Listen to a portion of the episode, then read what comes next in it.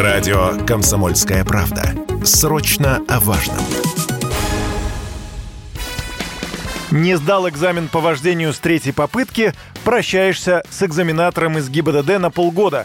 Четвертая попытка только спустя этот срок. Это одно из новшеств, которые могут ввести в процедуру получения водительских прав к марту следующего года, если Госдума одобрит. Сейчас переэкзаменовка разрешается через месяц. Свое предложение авторы поправок объясняют тем, что экзаменаторы едва справляются с наплывом плохо подготовленных кандидатов. В интервью радио «Комсомольская правда» вице-президент Президент гильдии автошкол России Алексей Нестеренко подтвердил, проблема актуальная очереди очень большие на сдачу экзаменов. И я считаю, что вот это нововведение, оно довольно правильное. А, потому что ходить просто сдавать экзамены и при этом не готовиться, как у нас большое количество кандидатов водителей поступает, я считаю, что это не так. То есть, если человек с первого раза экзамен не сдал, ну, по, по разным, по объективным, субъективным причинам, там, волновался еще. У него есть еще две попытки, чтобы настроиться, подготовиться более качественно и выйти на экзамен. Кандидатов, которые просто ходят из экзамена на экзамен, и при этом даже не берут дополнительных занятий и не ездят,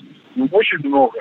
А еще задублирующие органы управления экзаменационного автомобиля могут разрешить садиться не полицейским, а инструктором. Это в случае, если машина принадлежит автошколе. Но тогда автомобиль должен быть оборудован сигнализирующей системой. При касании дублирующих педалей загорится лампочка и раздастся звуковой сигнал. Предполагается, что мера исключит случаи, когда инструктор потихоньку помогает ученику сдать экзамен. Напомню, уже сейчас любой экзамен по вождению фиксируется на видео и аудио. По словам Алексея Нестеренко из гильдии автошкол, это также поможет каждому заниматься своим делом. Экзаменатор полицейский будет следить за выполнением заданий, а инструктор – за безопасностью.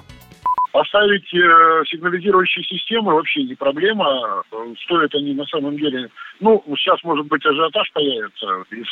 Но вообще это стоит недорого. Это мы уже через это проходили, у нас они были, эти системы. И на многих автомобилях они стоят. Я считаю, что это правильно, потому что инструктор может быстрее отреагировать, потому что он этим занимается ежедневно. Э, инспектор должен оценивать дорожную обстановку, правильность выполнения команд, правильность поведения кандидата в водителя на дорогу, а не сидеть на педалях.